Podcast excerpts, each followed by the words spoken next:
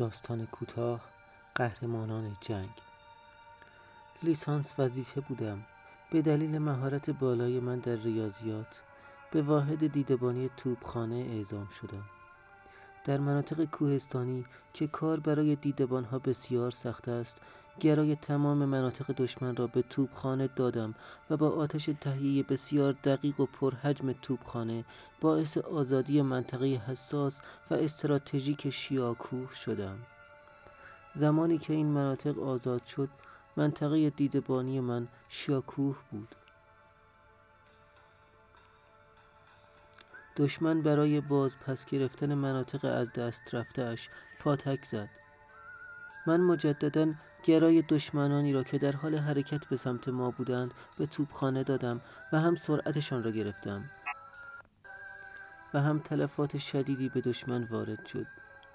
عراق هم در مقابل تمام توپخانه و تانکهایش را روی شیاکوه متمرکز کرد.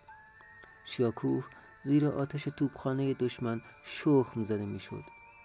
تمام همرزمانم که در شیاکوه بودند شهید شدند.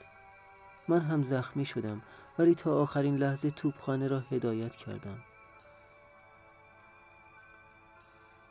دشمن تا جایی پیش آمد که من در نهایت گرای سنگر خودم را دادم.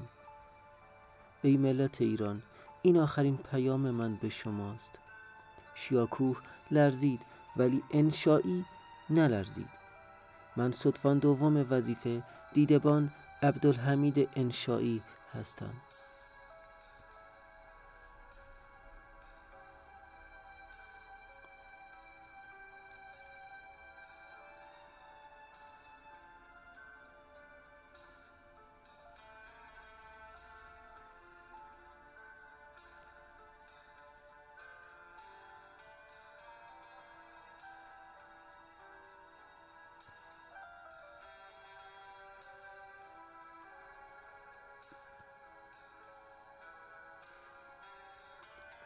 ما در ناوگان ترابری سنگین هوانیروز در ابتدای جنگ تعداد زیادی از نوامیسمان را شبانه از آبادان و خرمشهر بیرون کشیدیم تا به چنگ سربازان دشمن نیفتند و به لطف خدا این مأموریت را به طور کامل انجام دادیم.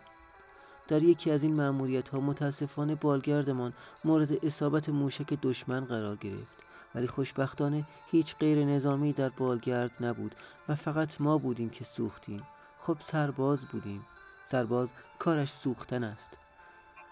من فریدون صفایی فنی هوایی بالگرد ترابری سنگین شینوک هستم.